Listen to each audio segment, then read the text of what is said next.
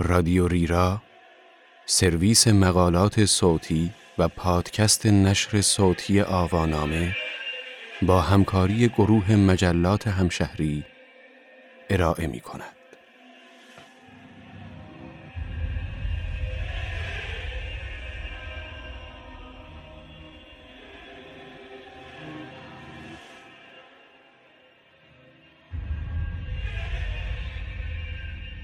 عشق، مرگ و ربات ها آینده به اندازه امروز ترسناک است.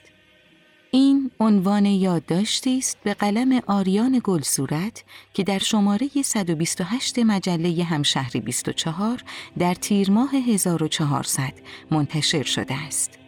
من مریم پاکزاد هستم.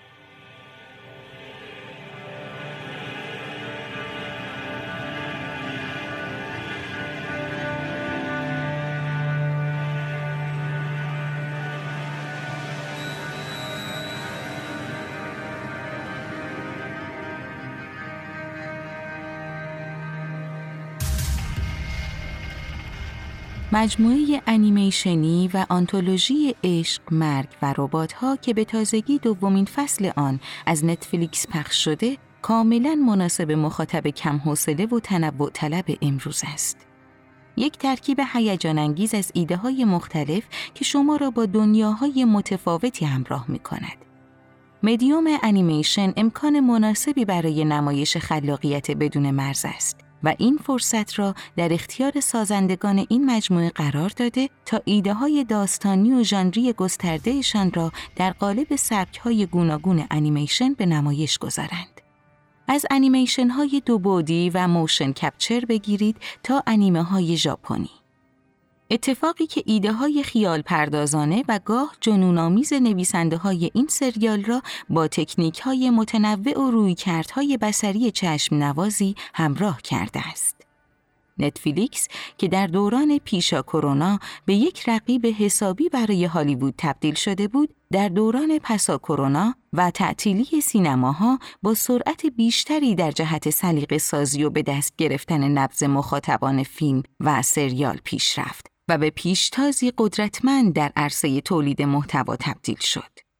این کمپانی همانطور که با انتشار کامل یک فصل از یک سریال عادت قدیمی تماشاگران تلویزیون که هر هفته منتظر دیدن قسمت جدید سریال محبوبشان بودند را تغییر داد، تأثیر قابل توجهی نیز بر تغییر زائقه مخاطبان در مورد مزامین قصه ها و تغییر انتظارات آنها از الگوهای روایی گذاشت. به همین دلیل مخاطبانی که به طور مشخص از محتواهای نتفلیکس استفاده می کنند احتمالاً کم حوصله تر از دیگران هستند و کمتر در آنها دلبستگی به الگوهای کلاسیک دیده می شود. این تغییر در انتظارات مخاطبان موجب شد که حتی هالیوود نیز در مواردی تلاش کند تا خودش را به الگوهای نتفلیکس نزدیک کند. حاصل این تلاش فیلم هایی شدند که بیشتر دنبال قافل گیر کردن هستند تا رسیدن به روابط علت و معلولی منطقی. فیلم هایی که هدف خود را رو دست زدن مدام به مخاطب در نظر می گیرند و بیشتر به رو کردن ایده های جذاب و متنوع فکر می کنند تا بست و گسترش دراماتیک آنها. از همین رو می توان گفت که عشق، مرگ و ربات ها چه از نظر مضمونی و چه روایی فرزند خلف نتفلیکس و محصولی متناسب با سلیقه قالب تماشاگران امروز است. این مجموعه تحت تأثیر کمیک های مجله مصور Heavy Metal ساخته شدند. مجله که در دهه هفتاد میلادی محبوبیت بسیاری پیدا کرد و به سرعت وارد فرهنگ عامه آمریکا و الهام بخش فیلم ها و سریال های فراوانی شد. Heavy Metal را با ایده های بکر فانتزی و علمی تخیلیش و البته طراحی های بصری درخشانش می‌شناسند.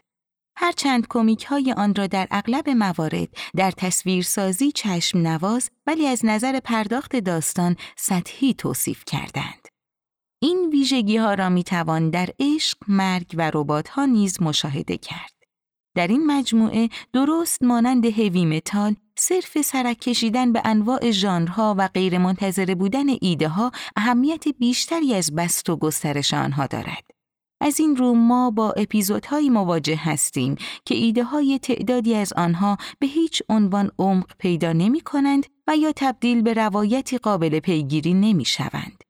اما برگ برنده سازندگان مجموعه غیر قابل پیش بینی بودن و قافلگیر کردن مخاطب است و از آنجا که قسمت ها مدت زمان کوتاهی دارند مخاطب حتی اگر از شیوه بست داستان ناراضی باشد همچنان مشتاق دیدن قسمت بعدی باقی میماند. چون منتظر است بار دیگر با یک جهان متفاوت روبرو شود. دنیاهای دیوانه‌ای که با شیوه های روایتی مختلف به موضوعاتی متفرق از هشدارهای محیط زیستی تا حراس از تکنولوژی و جوامع آخر و زمانی گریز می‌زنند و به مسئله هایی چون نابودی تمدن و نجات پرستی سیستماتیک اشاره کرده و به اسطوره هایی مثل ایکاروس، فیلم هایی چون مدمکس، بیگانه، بلید رانر و جاذبه و یا برداشتی دیستوپیایی از مفهوم بازی های ویدیویی ارجا می دهند. پس بهتر است برای لذت بردن از این سریال چندان به هدفمندی ساختار قصه ها دل نبندیم و انتظار نداشته باشیم که کیفیت همه اپیزودها یکسان و پیچهای داستانی آنها در خدمت یک پایانبندی اقنا کننده باشند. حتی به دنبال ربط دادن قسمتهای بی ربط این مجموعه به یکدیگر هم نباید بود. با اینکه عنوان عشق، مرگ و رباتها این انتظار را در ما ایجاد می کند. البته که ما با دیدن محصولات پیکسار و پیش از آن دیزنی به این نکته رسیده ایم که هیچ عنصری مهمتر از داستان نیست و یک اثر پویانمایی بیش از هر چیز به واسطه قصهش در یادها میماند. اما در این مجموعه با رویکرد نچندان متعارفی طرف هستیم که مختصات خود را دارد. شاید به جز چند مورد بیشتر قسمت های این سریال صرفاً جالبند و پس از پایان فراموش می شوند. اما خوب، دیدن انیمیشن های کوتاه موجز و هیجان انگیز سرگرم کننده است و گاهی هم با تفسیر و تحلیل های نسبت به وضعیت بشر در جهان امروز همراهند. عشق، مرگ و ربات ها با آنتولوژی محبوب این سالها یعنی آینه سیاه مقایسه می شود. اما برخلاف رویکرد مضمون محور آینه سیاه، احتمال اینکه پس از دیدن بعضی از قسمت‌های عشق، مرگ و ربات‌ها نتیجه گیری خاصی دستتان را نگیرد کم نیست. مخصوصا اگر از آن دست مخاطبانی باشید که پس از دیدن هر اثری بلافاصله از خود می‌پرسید خب که چی؟ شاید اپیزود شاهد از فصل اول مثال مناسبی برای توصیف کل مجموعه باشد. یک قسمت از نظر شیوه روایت و زیبایی شناسی بسری جذاب اما با استانداردهای مرسوم بیمعنا. قسمتی که صرفاً به نمایش دو شخصیت گرفتار در یک جهان برزخی اکتفا می کند. عشق، مرگ و ربات ها فرزند زمانی است که میل بسیاری به تلفیق ایده ها، گونه ها و الگوها با یکدیگر دارد و مهمترین عامل جذابیتش نیز در همین ویژگی نهفته است. سازندگان این سریال که در رأس آنها تیم میلر قرار دارد، تصمیم گرفتند که الگوهای ژانری و داستانی بارها تکرار شده را در مکان و زمانهای متفاوت به کار ببندند و بدین شکل از آنها آشنایی زدایی کنند. آنها به سراغ داستانهای کوتاهی برای اقتباس رفتند که بسیاریشان متغیرهای بی ربط به هم را با یکدیگر ترکیب کردند. مثلا حضور گرگینه ها در ارتش آمریکا و نبرد با طالبان یک کاسه ماست در مقام هوش مصنوعی و رهبریت جامعه و یا نبرد استالینگراد با حضور حیولاهای مهاجم. در این میان اما جذاب ترین ترکیب در اپیزود بسیار دیدنی شکار خوب دیده می شود. وقتی اسطوره های شرقی به دوران ربات ها پیوند می خورد و یک داستان پریان علمی خیالی شکل می گیرد. در کنار این اما قسمت زیمابلو از فصل اول شاید پیچیده ترین داستان مجموعه باشد و حتما می تواند آن دسته از مخاطبان در جستجوی معنا را نیز کاملا راضی کند. قصه هنرمندی آوانگارد که در یک سیر و سلوک عارفانه برای رسیدن به آرامش از اوج پیچیدگی و مکاشفه در اسرار کائنات به سادگی پناه می آورد و خالصترین شکل هنر را در بازگشت به خیشتن می آبد. فصل دوم عشق، مرگ و ربات ها احتمالاً به اندازه فصل نخست برای مخاطب جذاب نباشد. به هر ترتیب فصل اول به علت تازه بودن قدرت تأثیرگذاری بیشتری داشت و این احساس را در تماشاگرش به وجود می آورد که با یک محصول بکر و جسورانه روبروست. به همین دلیل فصل دوم به مراتب کمتر گیر کننده است. اما همچنان تأمل برانگیز است. جذابیت های خودش را دارد و البته از نظر تکنیکی نیز می تواند ما را به وجد آورد. فصل دوم با اپیزودی شروع می شود که چندان نوآورانه به نظر نمی رسد. برداشتی نه چندان متفاوت از همان ایده معروف قیام ربات علیه انسان. با حضور یک ربات نظافتچی که به شکل کنایه آمیزی یادآور حال در فیلم سترگ 2001 یک اودیسه فضایی کوبریک است. رباتی که بلای جان یک خانم مسن و سگ خانگیش می شود. اپیزود دوم اما می تواند با تصاویر چشمگیرش ما را مجذوب کند. به گونه ای که قصه کاملا به هاشیه رفته و با یک تجربه بسری مواجه می شویم. شبیه به اپیزود فیش نایت در فصل اول.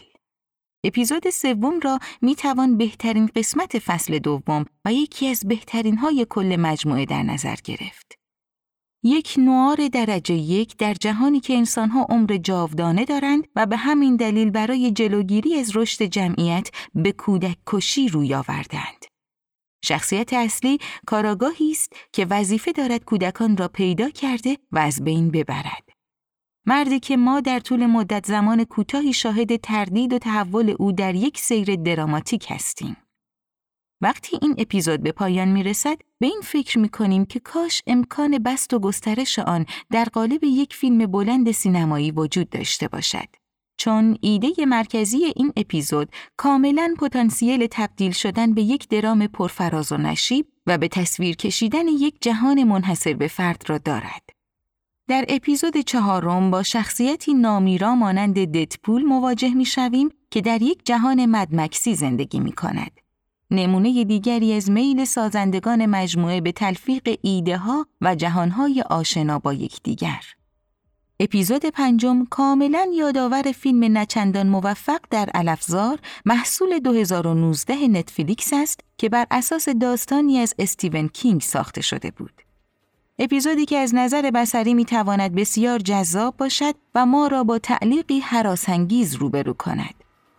اپیزود ششم را می توان یکی از بهترین جلوه های خلاقیت و ایده پردازی سطح بالا در این مجموعه به حساب آورد. یک شوخی بامزه با بابا نوئل که ادای دین جالبی نیز به سکانس معروف بیگانه می کند و انگار حاصل همفکری تیم برتون و گیر مدل توروست. اپیزود هفتم را هم می توان ادای دینی به سینمای ریدلی اسکات و جهان بیگانه هایش به حساب آورد که البته حرف تازه‌ای برای گفتن ندارد. اما اپیزود آخر که توسط تیم میلر کارگردانی شده توی دل مخاطب را در کمال آرامش خالی می کند. با روی کردی هشدارآمیز نسبت به وضعیت زمین و سرنوشت بشر و ارجایی جذاب به ماجرای گالیور. یک پایان فلسفی با یادآوری واقعیتی تلخ که پایان بندی مناسبی برای فصل دوم عشق، مرگ و ربات هاست.